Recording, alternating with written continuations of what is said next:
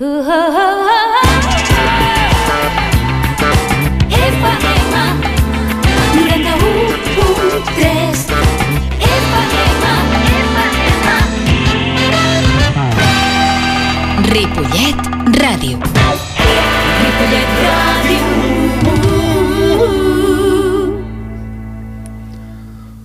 Per circumstàncies professionals, en els darrers mesos estic en contacte amb un nombre important d'emprenedors i de gent que vol impulsar els seus propis negocis.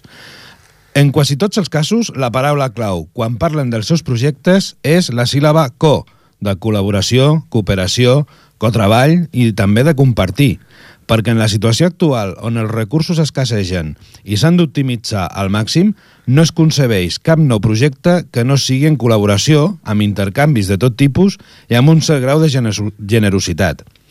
Aquesta realitat m'ha fet pensar en, to en tot el que ens queda per fer als clubs esportius amateurs, ja siguin del mateix esport o d'esports diferents, pel que fa a aconseguir una col·laboració efectiva que contribueix a optimitzar els nostres recursos. Encara estem, en la gran majoria de casos, mirant-nos el melic i pensant que de forma individualitzada ens anirà molt millor davant de possibles patrocinadors, administracions i fins i tot dels nostres usuaris. És evident que mentre no ens autoorganitzem de forma col·lectiva, mai tindrem la força, la notorietat i els recursos que realment necessitem per a continuar amb la important labor social que realitzem. Així doncs, nois, què? Quan comencem?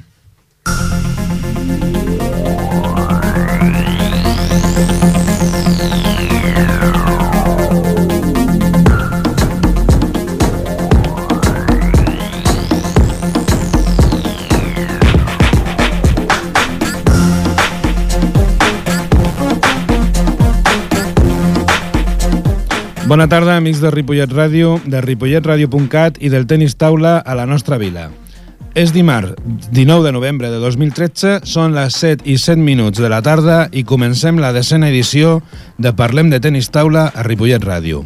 En el programa d'avui passarem pel més destacat de l'actualitat del tenis taula, tindrem un nou capítol de la història del tenis taula a Ripollet i a la nostra tertúlia comentarem algunes notícies dels darrers dies que, sens dubte, poden afectar considerablement tant al tennis de taula com a la resta d'esports de base, de base de la nostra població. Si esteu preparats, parlem de tenis taula. L'actualitat del Club Tenis Taula Ripollet.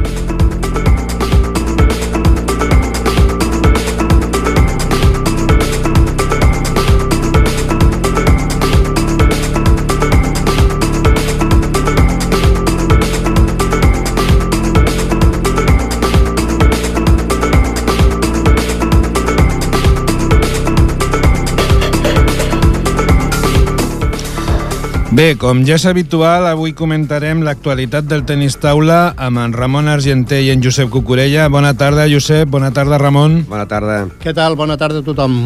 Bé, eh, avui una actualitat que a nivell del tenis taula català i, i podríem dir també que del tenis taula estatal ve determinada per la celebració dels tornejos zona, zonals eh, classificatoris per al torneig estatal i també pels campionats d'Espanya del 2014. Eh, si us sembla bé, comentem una mica com van anar aquests tornejos zonals i per començar eh, una mica faig la introducció de, de, de com són aquests tornejos. No? En principi, el torneig zonals eh, són quatre tornejos a nivell de tot Espanya que bueno, divideixen les diferents eh, comunitats eh, eh, en quatre tornejos i aleshores el que es tracta és que tothom que vol eh, participar pot apuntar-se per classificar-se pel torneig estatal que es farà a Valladolid al mes de febrer i també per eh, aconseguir una plaça pels campionats d'Espanya de, de, de, de l'any vinent. Aleshores, eh, de, de, tots els, de tots els, que, de, els jugadors que participen en cada categoria, doncs evidentment es classifiquen 8 de cada categoria i això és el que van anar els nostres jugadors el passat mes de novembre. És a dir, que uh, aquest torneig, uh, en principi, no fa falta tindre cap nivell, es pot apuntar qualsevol jugador. Sí, es pot apuntar, eh, és una inscripció lliure perquè representa que és el primer torneig de l'any, de la temporada, a nivell estatal, doncs eh, en el que, diguem-ne, que tothom es pot eh, apuntar, inscriure per, per veure si realment es va classificant pels posteriors tornejos. Uh, Ramon, uh, tu que hi vas ser-hi, uh, el sonal nostre, el, uh, on participa Catalunya, els jugadors catalans, uh, es va celebrar a Bàscara, no? A Bàscara, durant 3 dies, 1, 2 i 3, i a més a més amb 20 taules eh, per fer les competicions, que estaven totes sempre plenes, i a més a més a una, una altra sala que hi havia taules pels escalfaments, no? Un pavelló, doncs, a la que hi va haver molts jugadors, i que jo m'agradaria remarcar que la jugadora Judit Gutiérrez, per exemple, que va passar molt mala nit aquella nit, doncs els pares deien de no venir i ella va voler venir a jugar, va jugar, va venir, eh, va passar la, la, tota la nit vomitant i marejada, va venir a jugar el partit, va jugar el seu partit, va guanyar, però llavors en el segon partit que estava jugant doncs, eh, es va haver de retirar perquè doncs s'ofegava, estava marejada i s'ofegava. I això crec que és un gran... la nana va demostrar el, el gran esprit de lluita al voler venir a jugar un partit que sabia que no podia jugar. Ara, ara parlarem dels nostres jugadors i que, de com ho van fer, també respecte d'altres clubs que van venir d'arreu de, de, de, de tot Espanya. Però, Josep, eh, quants participants va haver a Bàscara doncs, en aquest torneig zonal? Um, en total, um, repartits en les diferents categories, des de Benjamí fins a veterans, vol dir que, que és un espectre molt ampli de, de jugadors, i van haver-hi 425 participants que representaven, diríem, a 57 clubs d'Aragó, de, de Catalunya, de les Illes Balears i també de Navarra. Uh -huh. Aleshores, eh, bueno, mm, evidentment hi ha totes les categories en la seva modalitat masculina i femenina i l'objectiu en aquest torneig, a part, evidentment, de guanyar, com tots els que fem esport, eh, és quedar entre els vuit primers. Doncs... Sí, però abans es feien grups, es feien grups eh, de, sis, de sis jugadores per, per grup uh -huh. i els dos primers passaven ja a les fases d'eliminatòria. Això depèn de cada categoria en funció sí. de la inscripció, sí. no? O sigui, els grups són de més o de menys i després passen uns quants del grup ja a un quadre final, no? Sí, però ja és per eliminatòries. L'objectiu final, lògicament, és el que diu el Romà, que és classificar vuit jugadors de cada categoria, masculina, femenina, vuit jugadors que passaran ja a la fase, diríem, de, de ah. l'estatal que juga a Valladolid. A Valladolid a finals de febrer, doncs eh, l'objectiu e, e, era aquest, no? Bé, anem a veure... Eh, bueno, en principi ja vam, ja vam aconseguir un triomf mm, al, al Club Tenis Taula Ripollet perquè del, dintre del Sonal on participaven els, els jugadors catalans, doncs van ser el club que més inscripció vam tenir. En 29. 29 jugadors eh, de totes les categories, clar. Aleshores... Sense, sense comptar que va ser l'únic equip que no portaven veterans ni infantils femenines, per exemple. O sigui, hi havia dos, dos o tres categories que no portàvem eh, jugadors eh, aquest any, no? Però es pot dir que de jugadors de l'esport base era el club que portava més nens i nenes. Sí. De fet, eh, com hem dit abans, eren 57 clubs representats a aquest torneig zonal mm, i d'aquests eh, nosaltres, el Club Tenis Taula Ripollet, eh, vam, vam aportar a 29 jugadors, el qual és un número eh, molt considerable. Nosaltres al club, com sabeu, doncs l'estratègia o, o la idea que tenim és que sempre que podem eh, inscrivim a tots els jugadors perquè creiem que només competint, encara que potser alguns no tenien el nivell per, eh, diguem-ne, per intentar avançar en aquestes fases que dèiem abans, doncs creiem que han de competir el màxim de vegades possibles perquè agafin l'experiència per quan realment tinguin el nivell. Aleshores, eh, hi ha un tema molt important, eh, bueno, repassem sense dir els noms, però una mica la quantitat de jugadors que, que teníem. Eh, si voleu, mira, teníem, 20, eh, teníem perdó, 7 benjamins, teníem 7 alevins, teníem eh, 5 infantils, 4 juvenils, 4 sots 23 i un jugador, eh, en aquest cas jugadora, eh, absoluta. Eh, crec que també dona idea de la varietat i que en principi tot el, com deia el Ramon tot, tot el que són les categories d'edats les tenim eh, actualment bastant ben representades. Sí, mm, realment l'aspecte que tenim al club, eh, excepte, com hem dit abans, la categoria infantil femenina, femenina, és allà on potser anem una miqueta més coixos, de, de l'etapa, sempre parlem d'etapa de formació. Uh -huh. eh, estem representats, i molt ben representats, amb, amb la resta de, de categories Tant és així que, que Romà, quants podis i quantes medalles vam tindre? Bé, uh, anem per parts. En principi vam, van aconseguir podi quatre, quatre jugadors. La Cristina Vico, que era la nostra jugadora absoluta, va quedar campiona de l'absolut femení De l'autoscotxa de Xepol. de l'equip de l'Autoscola Tachepol de Divisió d'Honor. Uh, la Júlia Higueras, que uh, realment va ser una sorpresa, més que res perquè era un dels primers tornejos, diguem-ne, d'aquest nivell que jugava, va quedar sotscampiona en Benjamí femení. Eh, la Júlia López va quedar quarta en juvenil femení. Recordem que tenim eh, en el tenis taula ha podi pels quatre primers. I el Raül Porta, que era el seu primer any de sots 23 i que realment en les categories masculines el número de, de jugadors fan que sigui molt difícil classificar-se, eh, va quedar quart també. Eh, aquests són els quatre podis. Però després també hi va haver eh, quatre classificades més, perquè en total, ara ja ho diem, vam aconseguir eh, classificar vuit jugadors doncs, pel, pel torneig eh, estatal. Eh, ens pots dir les classificades, eh, Josep? Sí. Uh, les classificades són quatre noies, que una és l'Anna Ibáñez, que va quedar cinquena a la categoria de sots 23 femení, la Mireia Parató, també cinquena amb Balaví, femení, la Helena Parente, que va quedar vuitena a la veïna, femenina també, lògicament, i la Lídia Rico, i que aquesta ja es havia classificat, diríem, per rànquing. Sí. El rànquing s'arrossega una miqueta De de la anterior. temporada I anterior. tenint en compte que per fer el vuitè i el novè lloc, setè i vuitè, es van haver d'eliminar du dues hores del Ripollet.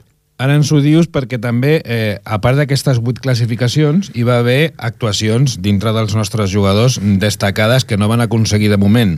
I ara, i ara després explicarem el de moment. Doncs eh, la classificació pel torneig sonal, però sí que realment van quedar molt a prop o es pot dir que van fer un molt bon resultat. Doncs el bon resultat va ser el que van jugar la, la final, podríem dir, no? Va haver que les dues de Ripollet, la que guanyava s'anava a Valladolid, la que perdia es quedava. Eh, Marina Palomo, que va quedar novena, va haver de lluitar per, eh, pel vuitè lloc amb la Helena Parente. Uh -huh. Va perdre amb 3, eh, va guanyar l'Helena 3, 3 a 1, però a tots els sets amb avantatges i amb molta expectació, perquè lògicament eren dues de, del club que estaven doncs, disputant-se un partit classificatori, no? Una gran actuació de Marina Plova que va quedar novena amb la categoria a, la, a la B femení. Álvaro Berneche va quedar desè de l'equip de categoria sub-23 masculí, Enric Bassoló a lloc número 13 del Benjamí masculí, Alel Rico en el 17 de la juvenil masculí, eh, Pau Barcelona en el 17 infantil masculí, Pere González en el lloc número 17 de categoria infantil masculí. I Roger Miró en el lloc número 17 de la categoria infantil masculí. Bé, eh, hem de destacar que dels 29 jugadors del club que van participar en el torneig zonal, eh, 17 d'ells van passar a la fase de grups que jo crec que dels últims, dels darrers anys, és la vegada era la vegada que més gent portàvem, però també que la proporció de gent que va passar la fase de grups, que és la, la, la, la primera i la que realment marca una mica la diferència, doncs la van passar a 17. I després, eh, també és de destacar que, que mm, una vegada en la, en la fase, passada la fase de grups, al quadre final van arribar a 14, perquè hi ha categories que hi ha tanta gent que des del grup al quadre hi ha unes prèvies. Aquí també van tenir la mala sort de que, el, el, el, per exemple, es van enfrontar el, el Marc Miró i l'Enric Sí, Barceló, sí, sí. en Benjamí masculí, i es van eliminar entre ells. un bon partit, també. Aleshores, eh, va, 14 jugadors i jugadores van, van arribar als quadres finals. Una vegada allà doncs, ja hem dit els resultats que van tenir eh, totes elles. No? Però, a més a més, la gent es va donar molta compte del Ripollet perquè estrenàvem, estrenàvem eh, equipatge nou. Exacte. Que va ser, que van estrenar I tot el que feia patxoca tanta gent, no? Um, també hem de dir que algun d'aquests que no van aconseguir la classificació per poc, que són l'Àlvaro Barreneche, l'Enric Barceló, el Pau Barceló, el Pere González i el Roger Miró, tenen encara una segona oportunitat Sí. per disputar, diríem, una repesca que diuen el, properament, quin dia se sap el dia? Sí, per la Puríssima, el 6, 7 i 8 de desembre, A, a prop de Madrid, al Sí, Covendes. Al Covendes es fa el que s'anomena el torneig nacional, que en definitiva és la repesca que, per aquells que no han pogut classificar-se i que d'alguna manera tenen una segona oportunitat. Queden unes 8 places de cada categoria per anar a Valladolid. A Valladolid juguen els 48 millors jugadors de tota Espanya de cada categoria. Ara ja han assignades ja 40 places. Queden 8 que, que, que sortiran d'aquesta repesca. I, bueno, doncs tots aquests eh, jugadors que has dit, més uh, la Judit Gutiérrez, que ara també explicarem que ja està classificada per Valladolid, més el Marc eh, Miró i l'Enric eh, Barceló, doncs eh, estan, estan eh, inscrits per jugar aquesta repesca i intentar que en comptes de 8, eh, que estem classificats ara, doncs podem anar... Doncs, I també, sí, també recalcar més. a l'Àngel Llorenç, perquè l'Àngel Llorenç era el primer partit que feia oficial, va jugar el primer promesa que es va fer a Reina Elisenda, a la Federació Catalana, i aquest era el seu debut internacional, com que et deia ell. Hoy ha debutat internacionalment, deia, perquè es va entrar que hi havia jugadors d'altres països, deia, i no, i eren d'Aragó. I, de, i ha jugado un torneo internacional. Va fer un bon paper. Molt bé. Eh, bé, si aquests han estat els, els resultats de, dels nostres jugadors, després també ens hem de comparar amb els altres clubs, no? Per veure una miqueta eh, com, com, com estem. Eh, Ens agrada ve- veure no només com ho fem, sinó realment com estem respecte de la, de la resta de clubs, no? D'aquests 57 clubs que van ve- vindre des d'Aragó, les Illes Balears i Navarra i Catalunya, no? Bé, eh, Josep, a nivell de medalles, Uh, com ens va anar la cosa al Club Tenis Taula Ripollet? Mm, Bé, com hem dit abans, vam tindre quatre medalles, una medalla d'or, una de plata i dos, diríem, de bronze, dos eh, quarts classificats que comparteixen, diríem, eh, el bronze el comparteixen el tercer i el quart classificat. Això vol dir que el Figueres, total... i, Figueres i Falcons. Sí, són quatre medalles i per davant de nosaltres només va haver-hi el CAI de Santiago, que són, són de Saragossa, Mm -hmm. I empatat amb el tenis taula, Club Tenis Taula eh, Figueres, I. Tramuntana de Figueres. I el Falcons. I el Falcons de Sabadell. Uh Mhm. -huh. eh, nosaltres, junt, com dic, amb Figueres i Falcons, vam aconseguir quatre, quatre medalles. Molt bé. Eh, aquest va ser, diríem, el resultat en quant a medalles. I en quant a classificats, que això també és interessat, Aviam, eh, nosaltres vam, vam aconseguir classificar set jugadors, tenint en compte que nosaltres no ens vam presentar, no vam presentar cap jugador veterà, ni també, com hem dit, infantil eh, femení. Tot i amb això, eh, vam classificar, classificar set jugadors i jugadores, només un per darrere de, de Figueres, que en va classificar 8, Mataró, que també en va classificar 8, i Falcons, que també va classificar 8 jugadors. I vam empatar amb el Club Tenis Taula Calella, que en va classificar igual que nosaltres 7 jugadors. Bé, aquí al fin, uh, ara hem de comentar que aquests set jugadors que es van classificar al Sonal, més la Lídia Rico, que ja estava classificada, fan els 8, i uh, la Judit uh, Gutiérrez, que, com hem dit abans, estava uh, inscrita per la repesca, doncs la, la falta d'inscripció, perquè s'han inscrit molt poques uh, noies benjamines, ha fet que ja passi directament a Valladolid. I es veia calés perquè es tenia que fer a Madrid, aquesta fase. Sí, se'n van a Madrid cap al desembre. Aleshores, eh, de moment tenim nou classificats i amb aquests set eh, inscrits al torneig eh, de repesca, doncs a veure si... Jo crec que, eh, que la, la vegada que em recordo jo al club que més classificats hem tingut eh, van ser 11 en els últims anys que, sí. que porto jo 11 en un, en un estatal bueno, a veure si ho podem, eh, Podem igualar Igualar o superar. Possibilitats en tenim. Esteu escoltant Parlem de tenis taula.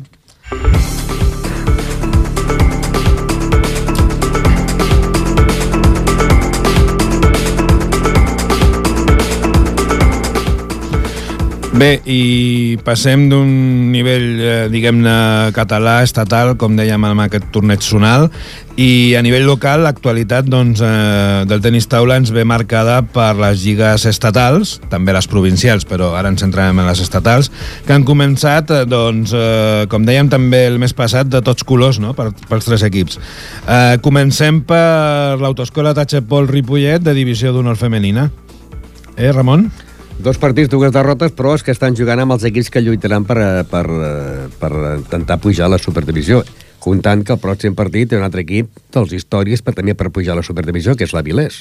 Sí, a veure, eh, hem de dir que quasi tots els equips porten 5 partits, 4 o 5 partits, i pel tema dels dobles desplaçaments, les noies de, de l'autoescola de Xapol Ripollet eh, només han jugat dos. Sí. Aleshores, eh, bé, ara ja comencen dissabte. Dos i difícils. i difícils. Aleshores comencen diumenge ja, diguem-ne que d'una manera més seguida, i per tant esperem que agafin ritme. La veritat és que aquests calendaris que tenen tants salts en, el, en, en les jornades Hi ha molts dies de descans. no afavoreixen gaire i el que fan és aprofitar altres categories o altres lligues més eh, locals per poder anar competint. És que el problema d'aquest grup és que hi ha dos equips catalans només, el Bàscara de Girona i el, el, el, el Tatxepol, no? Llavors, què passa? Tots els desplaçaments dels equips de fora, a la Vilés, ve aquí Ripollet, doncs jugarà amb el Ripollet i juga amb el Bàscara. I clar, fa dos partits. Uh -huh. Però, en canvi, ha tingut un calendari, jo crec que el pitjor calendari sorteig ha sigut, ha sigut pel Ripollet. Eh? Per començar, sí, jo crec que sí. Perquè, clar, porten cinc partits, nosaltres en portem dos, continuen entrenant, perquè ells estaven entrenant, però, esclar, no és el mateix entrenar que competir. El, el, el problema és de, diríem, de, de competició, de- d'aquestes parades no afavoreixen. Gens. Vull dir, un cop estem competint, lo interessant és eh, setmana a setmana, vull dir, amb tots aspectes, físic, tècnic i sobretot de motivació. Quan estàs quatre setmanes sense jugar, d'alguna forma, eh, al cap de quatre setmanes tornes a començar. Vull dir, et falta el ritme, et falta el, la, la mentalitat de competició. És com si haguéssim començat la Lliga tres vegades. Clar. Perquè hi han hagut parons entre els, els dos, entre els dos partits que han jugat, més aquest tercer, hi han hagut dos o tres setmanes entre amics. Sí, sí, sí. sí. Vull dir que... Bueno, doncs passem de l'autoescola Tatxepol Ripollet de divisió d'honor femenina a la primera divisió masculina, el Club Tenis Taula Ripollet.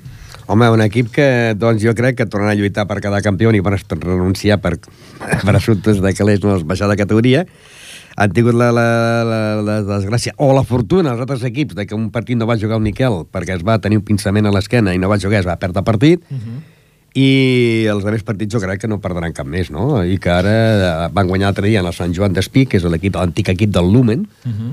a l'Ateneu 1982, el van guanyar un bon resultat i jo crec que el Ripollet tornarà a estar a dalt de tot, com sempre. Hem de tindre en compte que aquest any hem incorporat un jugador nou, l'Àlvaro Barreneche, eh, i lògicament s'ha d'adaptar una miqueta al, al joc, a l'estil, a la manera, eh, està jugant una miqueta, potser encara una mica nerviós, però Sí, realment està, està defensant molt bé eh, els seus punts. Bé, eh, jo per, per, pel que he vist i perquè també em van dient els, els components de l'equip, sí que encara està una mica l'Àlvaro amb la, amb la pressió de... Oh, acabo d'arribar Sí. sí. i de vegades em jugo jo els punts aquests del 3-3-4-3 i, ostres, eh, al final eh, aquesta responsabilitat quan porti més partits i el, que deia el Josep, doncs eh, agafi el ritme, jo crec que anirà, anirà consolidant-se. Perquè ell, esclar, eh, si no juga Miquel, doncs el que, el que el sobreix a Miquel ha de pujar de categoria, perquè llavors fa de, de número 1 el Julio, de 2 el Raül i de, de tercer ell, no? Uh -huh. El no jugar el Miquel eh, pot, ha de fer de vegades, de vegades de segon jugador, i això també influeix molt. Sí, el, el, fet, el fet de vindre de nou, de, de ser un jugador que d'alguna manera no s'ha format al club, uh -huh. eh, tot i que és un jugador que el coneixem perfectament Des de i tenim... Des de tenim petit. Un, sí, tenim una relació amb ell eh, de sobres conegut, no? Però sí que és veritat que, que potser eh, la, la responsabilitat que pren li pot una miqueta de moment eh, els nervis, no? Jo crec que que un cop hagin passat un parell o tres de partits, s'haurà sentat, eh, sabrà exactament el que, què pot fer ell i el que esperem d'ell tots plegats. Home, ell sap que va amb un equip que cada any queda campió. Uh, cal dir també que l'Àlvaro, en aquest sentit, eh, es, es, posa nerviós, però, es posa nerviós, però és molt competitiu. Sí, I sí. això ho té en, en, en benefici, diguem-ne, d'ell i, i, evidentment, de l'equip. Per tant, eh, és qüestió de temps que agafi el ritme i, bé, doncs, eh, l'equip de moment està tercer en posició d'ascens i, bueno, doncs, en principi, eh, creiem que mm, ojalà puguem mm, donar-los la satisfacció a nivell econòmic de que al final de temporada doncs, eh, puguin anar a la fase d'ascens.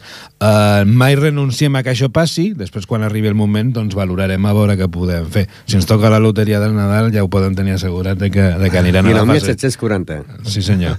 Bé, eh, i finalment, en les categories estatals, mm, parlem també de l'equip de tercera divisió nacional que mm, dintre de pujades de provincials, pràcticament dos categories, la veritat és que ho estaven fent eh, força bé, no? Una lliga que és molt forta. A més a més, doncs, porten de, de 5 partits, 3 victòries, dues derrotes, eh, van setès, però és que a, a fora del primer, els altres van tots amb una victòria que es poden posar segons o tercers. Vull dir que El- la lliga és molt, molt, molt forta i molt disputada. El dissabte passat van, van anar a, a casa del Cercle i la veritat que no havia perdut cap partit i van guanyar tre- 2-4. Vull dir que és una bona senyal Sí, de sí, que sí. poden estar mantenint-se, diríem que quasi segur, i, i, i, bueno, i, i per què no aspirar a alguna cosa més, no? A Ripollet Ràdio parlem de tennis taula.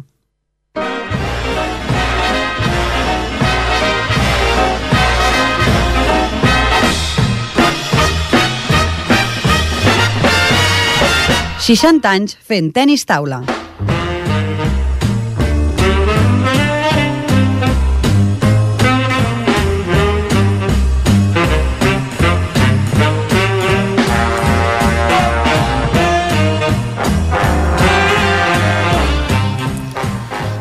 Bé, i de l'actualitat passem a la història del tenis taula a Ripollet i també en general i amb el Ramon Argenter i la seva secció doncs, de 60 anys fent tenis taula. Avui de què parlem? Doncs mira, parlarem d'ahir, d'ahir, d'ahir fa molts anys.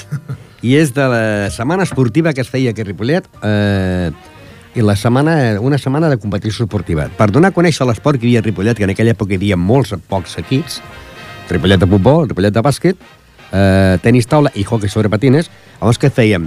Eh, uns quants eh, joves de cada entitat ens reuníem perquè durant una setmana hi hagués cada dia competició esportiva a diferents hores perquè la gent del poble conegués els esports. Hi havia cada dia competició, cada dia fèiem partits de tenis taula, cada dia hi havia partits de bàsquet, cada dia fèiem equips de hockey, sempre perquè, eh, amb diferents hores, perquè tota la gent no es pogués veure. Els del hockey venia a veure el tenis taula, els del tenis taula anava a veure el hockey, els del hockey i el tenis taula anava a veure el futbol, el bàsquet, així durant tota una setmana. Inclús organitzàvem doncs, eh, els, eh, els programes els fèiem nosaltres mateixos, un company que estudiava per serigrafia, fèiem els programes amb dibuix brodar, amb serigrafia, repartíem els programes, demanàvem a l'Ajuntament les copes i es feia la setmana de la joventut, que es deia. Setmana de la joventut i la setmana esportiva i cada any vam estar fent-ho durant 3 anys fins que llavors ja es va perdre, com totes les coses, no?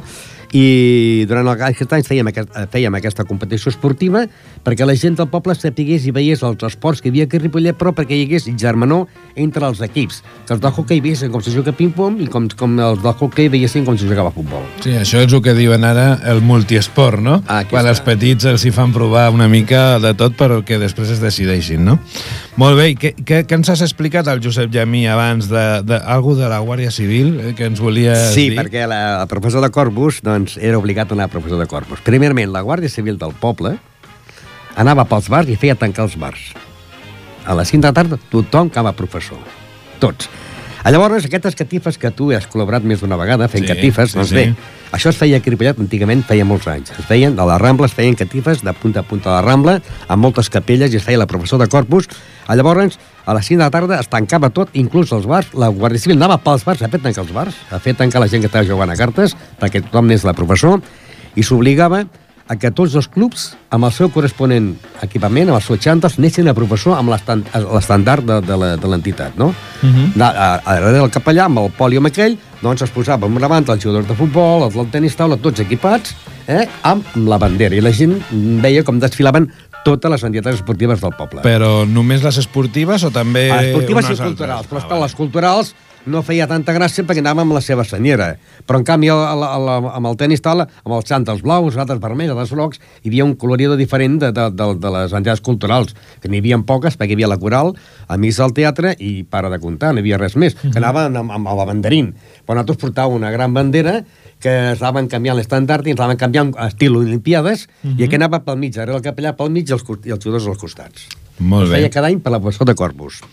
Molt bé, i també ens comentaves que hi havia una pubilla del club i una pubilla sí, del Sí, poble. una cosa que és Hi havia, hi havia elecció de pubilla Sí, sí, sí, anys sí. enrere, carai. Sí, sí, sí, sí. Es, primerament, primerament es feia una, una festa, eh, una festa on el club escollia la seva, la seva pubilla. Feia una festa particular, eh? es presentava, buscaven unes quantes pubilles, es feia un jurat dintre el club i es buscava la pubilla. Ferran Natal serà la pubilla del club. Aquesta la presentaven com a pubilla de Ripollet. Aquella festa era particular, la feia el tenis de Ripollet, la feia el bàsquet, la feia el futbol, la feia tothom, no? Cada club tenia la seva. la seva pubilla. Llavors, eh, quan feia aquesta pubilla, la presentaves a l'Ajuntament de Ripollet a la Comissió de Festes de la Festa Major de Ripollet. I llavors, eh, aquesta pubilla era candidata a ser pubilla de Ripollet.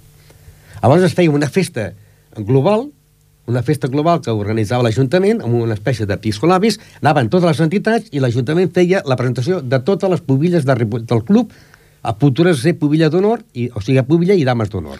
Però també, la, eh, no només les entitats esportives, també les No, culturals. no, esportives, esportives. Sí, la pubilla de Ripollet sortia d'una pubilla Ah, sí. de- d'un Ah, club esportiu. Ah, sí, es va fer un parell, un parell, així un parell de tres vegades, no? Ah, llavors, a la festa major, com que hi havia l'embalat, es donaven uns tiquets i la gent que anava al palco votava per les pubilles. I nosaltres va ser pubilla, de, la nostra va ser eh, dama d'honor, primera dama d'honor. Molt bé, molt bé. Eh, potser haurem de pensar en recuperar aquestes coses. Eh, Quan sentim aquestes coses ens donem compte que el temps passa, eh? Perquè llavors Que aquesta Tot pubilla- això no, no en tenim memòria, ja. Llavors aquesta pubilla eh, lluitava per la de, de, de Catalunya i tot això. Molt bé, molt bé. I bé, finalment ens deies també que, bueno, lligant amb el tema de la pubilla, eh, hi havia partits per la festa major. Cada any, la festa major de Ripollet, doncs, la, tu te'n podies fer un partit cada dia, de matí, tarda i nit.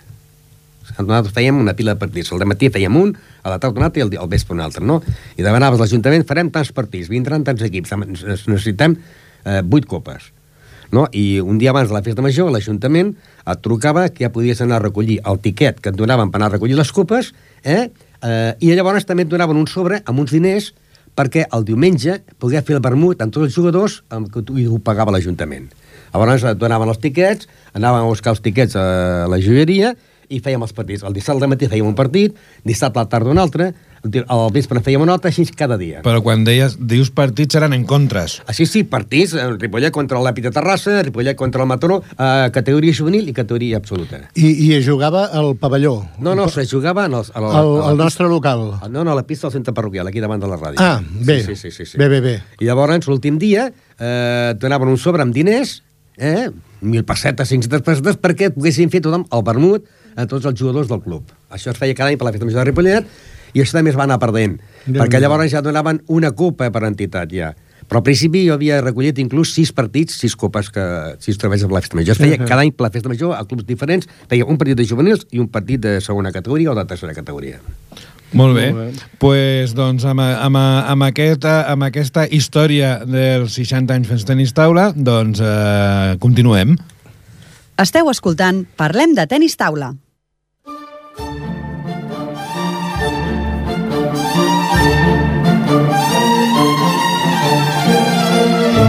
La tertúlia.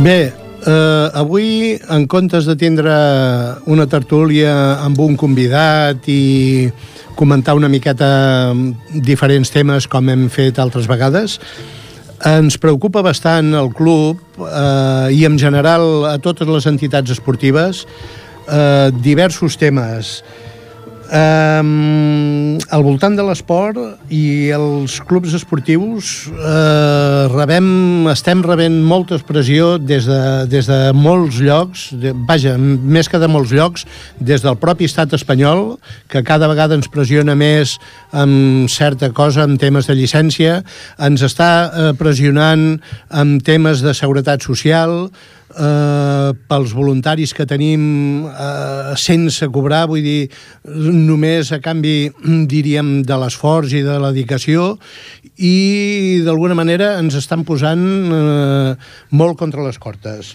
contra les cordes. Eh, I després hi ha un altre tema que aquest mm, diríem, és una mica més lògic i potser mm, és de més bon rebut, que és el projecte de l'obligatorietat de que tots els esportistes que practiquem esport de competició, o sigui el nivell que sigui, tinguem un, eh, un reconeixement mèdic per poder practicar. Això mm, jo crec que sí, sí, sí, seria sí, sí, una bona això- idea. Seria una... I, de, fet, de fet, hi ha molts esports que ja és obligatori. No pots tindre llicència de jugador si, Si no, no passes la examen abans. corresponent revisió mèdica. Ara sembla ser que, que a partir de la Generalitat i del Consell de l'Esport Català sí. eh, ho volen fer obligatori per, tot, per tots eh, els esports i, lògicament, inclòs el tenis taula romà. Mm, Explica'ns alguna cosa, com està això. Bé, eh, per lo que ens hem, ens hem assabentat de, a, bueno, a través dels mitjans, però evidentment fent-se ressò de lo que vol fer la Generalitat de, de Catalunya, eh, sembla ser que tenen bastant enllestit eh, un, un decret que obligui per treure qualsevol llicència esportiva eh, a nivell federat eh, de qualsevol esport eh, l'obligatorietat de fer una, una, un reconeixement mèdic. Eh, diguem-ne que pautat i, i, i estàndard, o sigui, posar unes condicions mínimes per tots els esports. Ja sabem que els esports són diferents i que segurament hi haurà d'haver alguna especificitat, però la idea és que tots els esportistes de base i, i evidentment de, de, de més nivell doncs puguin tenir eh, un reconeixement mèdic sense el qual no es pugui eh, treure la llicència. Com deia el Josep, això ja passa... Bé, us poso l'exemple del meu fill. El meu fill juga a bàsquet i cada setembre no li treuen la llicència si no presentem una, una, una, un reconeixement mèdic. Sembla ser també que la Generalitat farà un llistat de clíniques o de consultes on es podrà fer i que els requisits seran per tots igual. Suposo que al ser més massiu també el tema econòmic serà més, més assequible. Evidentment ho tindrà que assumir eh, el, el, el jugador, el, el, la persona que vulgui la llicència, però jo no sé què penseu vosaltres, però crec que és bastant necessari, sobretot per la tranquil·litat del jugador, dels pares i també dels que portem als clubs, perquè al final estem parlant de que tenim a molta gent fent esport i que mai estàs eh, exempt de que et passi alguna cosa. Però si, si pots tenir aquesta revisió, molt millor.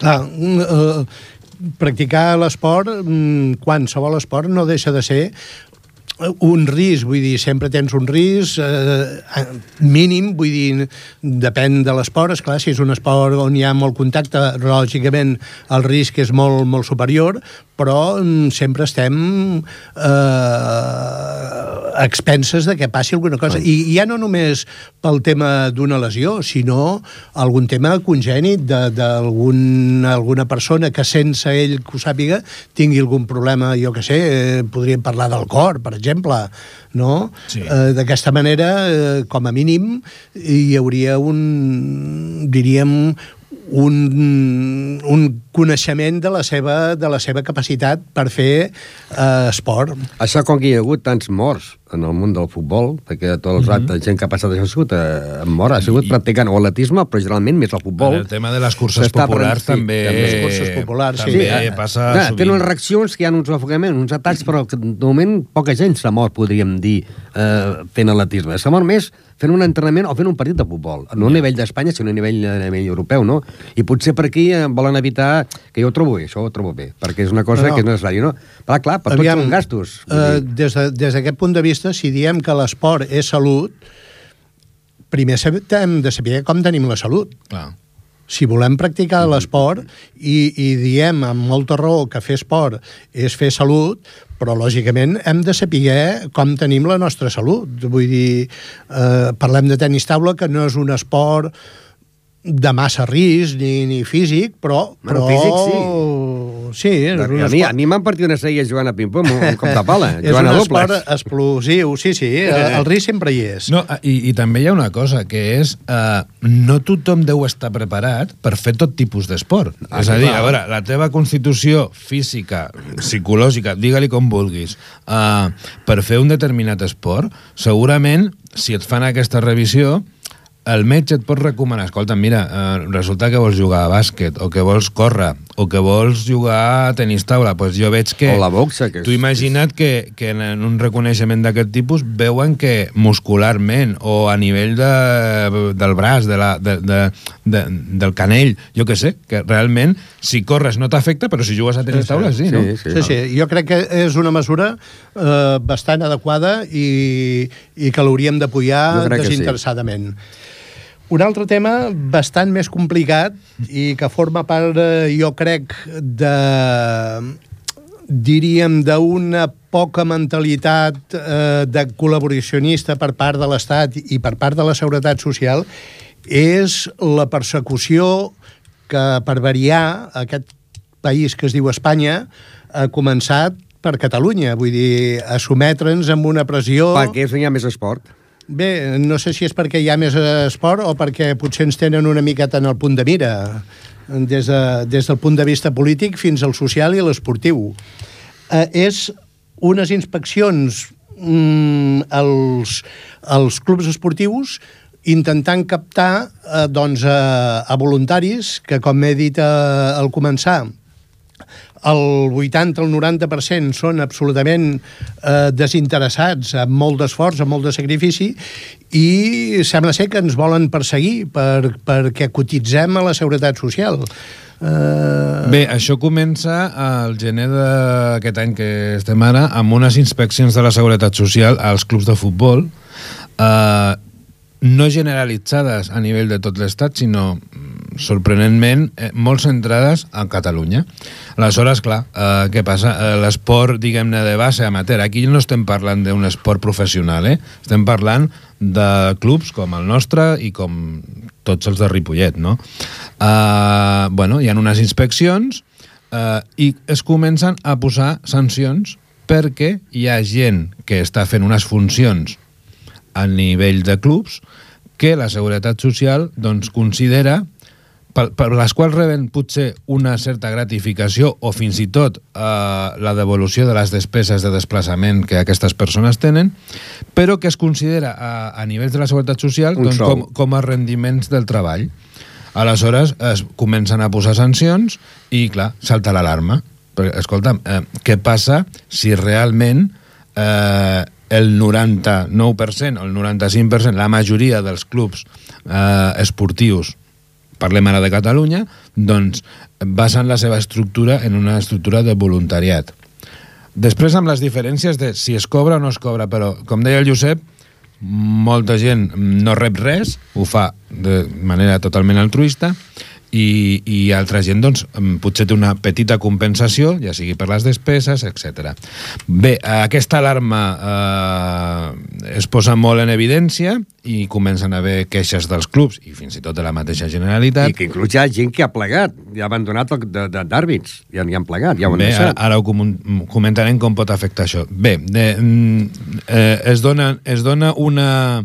Es dona una, una una, un, un període de regularització fins al 30 del 9, que ara s'ha prorrogat fins a l'1 de, de gener, i el que demana mm, els clubs, l'esport català, a, a través de la Generalitat és que hi hagi un canvi de normativa.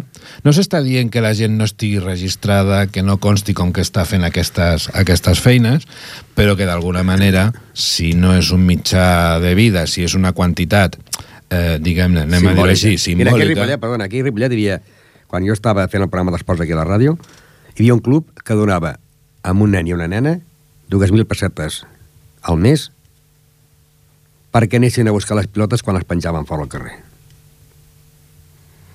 Imagina't que aquests nens, doncs, a més de ser nens, fos un treballador o un parat que ho estigués fent i que hagués de cotitzar això. Bé, doncs ara la situació és que eh, estem en aquesta pròrroga, però també se'ns han di- indicat a tots els clubs que, que si estem en situació de regularitzar, que regularitzem. En el nostre cas, Uh, bé, aquí també podríem parlar una mica del tema voluntariat, no? Però en, en el cas del tenis taula Ripollet només tenim un assalariat i està totalment doncs, uh, donant d'alta la seguretat social, però sí que és veritat que d'alguna manera et coarta el tema de dir, bueno, mmm, quina estructura pots muntar el club, no? La situació actual eh, és que estem en aquesta pròrroga i el 27 de setembre eh, la llei de l'emprenedoria que va aprovar el, el govern espanyol, doncs diu en una de les seves disposicions que en el plaç de quatre mesos des de l'aprovació d'aquesta llei, el govern de, de l'Estat procedirà a realitzar un estudi per veure la relació jurídica i l'enquadrament en el camp de l'aplicació de la seguretat social en les activitats desenvolupades en els clubs i entitats esportives sense ànim de lucre. Per tant, això coincideix quan s'acaba aquesta pròrroga que tenim ara i estem esperant a veure com, eh, diguem-ne, acaba aquest tema que creiem, i no sé la vostra opinió, però si al final eh, no es canvia la normativa o no es fa un règim especial per la gent que col·labora amb els clubs, jo crec que podria ser la impossibilitat de que molts clubs continuessin. Sí, perquè hi ha molts monitors, jo conec gent de que cobren, cobren uns 50 euros al mes, per exemple, per estar ajudant. Perquè a vegades, eh, eh, eh, si dones a una persona perquè faci jo 50 euros, per dir una, una quantitat, eh, ja no fa gratis i amb aquells 50 euros aquell xicot, aquella persona eh, està obligat a anar a fer aquell entrenament. Yeah. Vull dir, i així ha molt, així, entitats d'entitats com nosaltres ho estan fent, això. Vull dir, tota aquesta gent, si ho han de declarar, aquesta gent plegaran. A veure, aquí també, eh, després entrem en el debat, Josep, de, del voluntariat, no? Uh, nosaltres en el club, per les circumstàncies econòmiques que hem tingut, doncs ens, ens hem vist realment obligats a que ningú, només que l'entrenador, diguem-ne, principal, uh, cobri ni per jugar, ni per ajudar, ni per fer qualsevol acció. Tothom ho fa gratis. voluntàriament i gratis. Uh, això és un tema que a nivell social també s'hauria de potenciar, però potser és una mica utòpic, no? Aviam, aquí també hauríem de valorar si eh, el poc que, que puguin cobrar aquestes persones, que, que és, un, és, és misèria, si compensa o no per l'esport, que tant ens posem a la boca, a les medalles que aconseguim, els triomfs de, de la Roja, a les banderes espanyoles que, que surten a les, a les carreres quan les han format a escoles absolutament privades, si aquest petit aquesta petita aportació que podríem fer a la Seguretat Social compensa a l'esforç i compensa els èxits posteriors. Jo crec que és eh, vendre's el cotxe per comprar benzina. La benzina. M'entens? Vull dir, el poc que puguin recaptar la Seguretat Social per, per un, un jove que, que a lo millor li donguis eh, 200 o 100 euros al mes o la temporada moltes I perquè vegades. aquest cotxe millor d'entrenar a Terrassa. Exacte. I el, pagues el, la benzina, el, mínim, i l'autopista. El rendiment que traiem d'aquests voluntaris, perquè després els, els grans eh, secretari general de l'esport es pugui sortir a la tele i dir que hemos conseguido no sé quantes medalles, que somos campeones del mundo. Mm. Vull dir, aquesta, aquest i fer compte, petit i, i fer ingrés del bosque, compensa i tot això? Aquest seria un debat.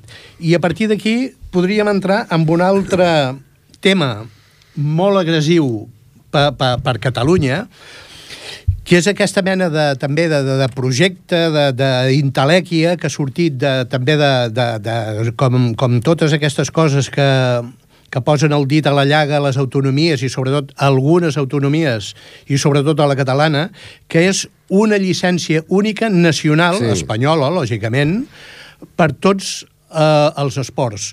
Vol dir que, que les federacions Mm. Hauran de plegar. Sí, no sé quin paper hauran de fer. La territorial, la catalana... Catalanes, la... basques, andaluses tot, eh? i tot això. De fet, eh, la plataforma de, de preseleccions esportives eh, catalanes, amb un comunicat que va fer, diu que si tira endavant suposarà una greu invasió de les competències de l'esport a Catalunya i un atac molt important a la supervivència de les federacions catalanes. I, i, i per tant, es desprèn, lògicament, de l'esport de l'esport organitzat català. Uh, això també hauríem de, com de, de comentar una miqueta. Vull dir, jo crec que és una agressió més de les moltes que tenim uh, de cara a l'esport català. A veure, tot i que és un projecte que evidentment s'ha de concretar, però si al final acabés així, jo crec que entra molt en la línia d'aquesta centralització en molts aspectes de la nostra vida quotidiana que d'alguna manera s'està produint des de, des de l'Estat, eh, des del govern central. No? Jo crec realment que, que això no tirarà endavant, espero, perquè si no, mm, realment les federacions autonòmiques, anem a dir-ho així, eh, queden, queden una mica en un paper mm, tan econòmic com, ja no tan sol econòmic, sinó de, de poder gestionar a l'esport de la seva comunitat, doncs eh, molt, molt tocades. Oh, I per tenir un control de, de, de la gent que practica esport a Catalunya. Sí, de fet, de fet entrem a, a, al cafè per a tots, no? Entrem a, a que eh, des, de, des del centre és l'ordeno i mando, jo mano, jo faig, jo desfaig. Agenda. Bé, i per acabar, fem un abans del més destacat del tenis taula Ripollet fins al proper programa. El proper dissabte, dia 23 de novembre, es celebrarà a Reus el primer torneig català femení d'edats per equips, amb la participació de tres equips de, del nostre club, del Club Tenis Taula Ripollet.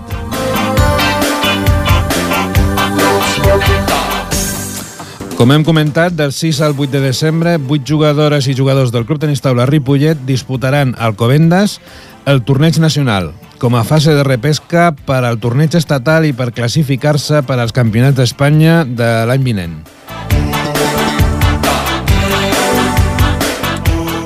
Eh, Aquest mes de novembre està farcit d'activitat i entre novembre i desembre s'aniran disputant les diferents fases individuals i dobles del circuit Prome- Promeses amb la participació de 23 jugadores i jugadors del nostre club.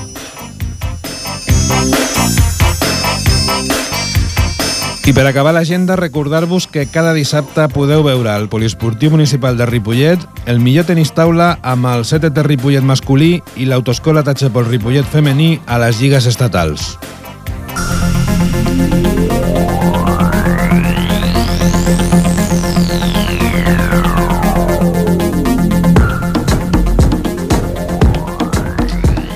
Bé, amics del Tenis Taula, fins aquí el Parlem de Tenis Taula d'avui. En Ramon Argenter, en Josep Cucurella i el que us parla Roma López, us agraïm la vostra atenció i esperem que us hagi agradat el programa. Una edició que ha estat possible una vegada més gràcies al comandament tècnic d'en Jordi Puy. Recordeu que podeu tornar a escoltar el programa el proper diumenge a les dues del migdia i descarregar-lo sempre que vulgueu a Ripollet Ràdio. Així mateix, podeu seguir les activitats del nostre club, donar-nos la vostra opinió o demanar-nos informació al nostre Facebook i Twitter, CTT Ripollet, al correu cttripollet.gmail.com, al telèfon 676 362885 o personalment a la nostra seu a la sala de tenis taula del Poliesportiu Municipal de Ripollet. Estem allà tots els dies de 18 a 20 hores. Des de les zones de Ripollet Ràdio al 91.3 de la FM i en nom del CTT Ripollet us desitgem que acabeu de passar molt bé aquest mes de novembre i us esperem de nou el proper dimarts 17 de desembre, ja en portes de les festes de Nadal, a Parlem de Tenis Taula. Adéu-siau, bona tarda. Bona tarda a tothom. Bona nit.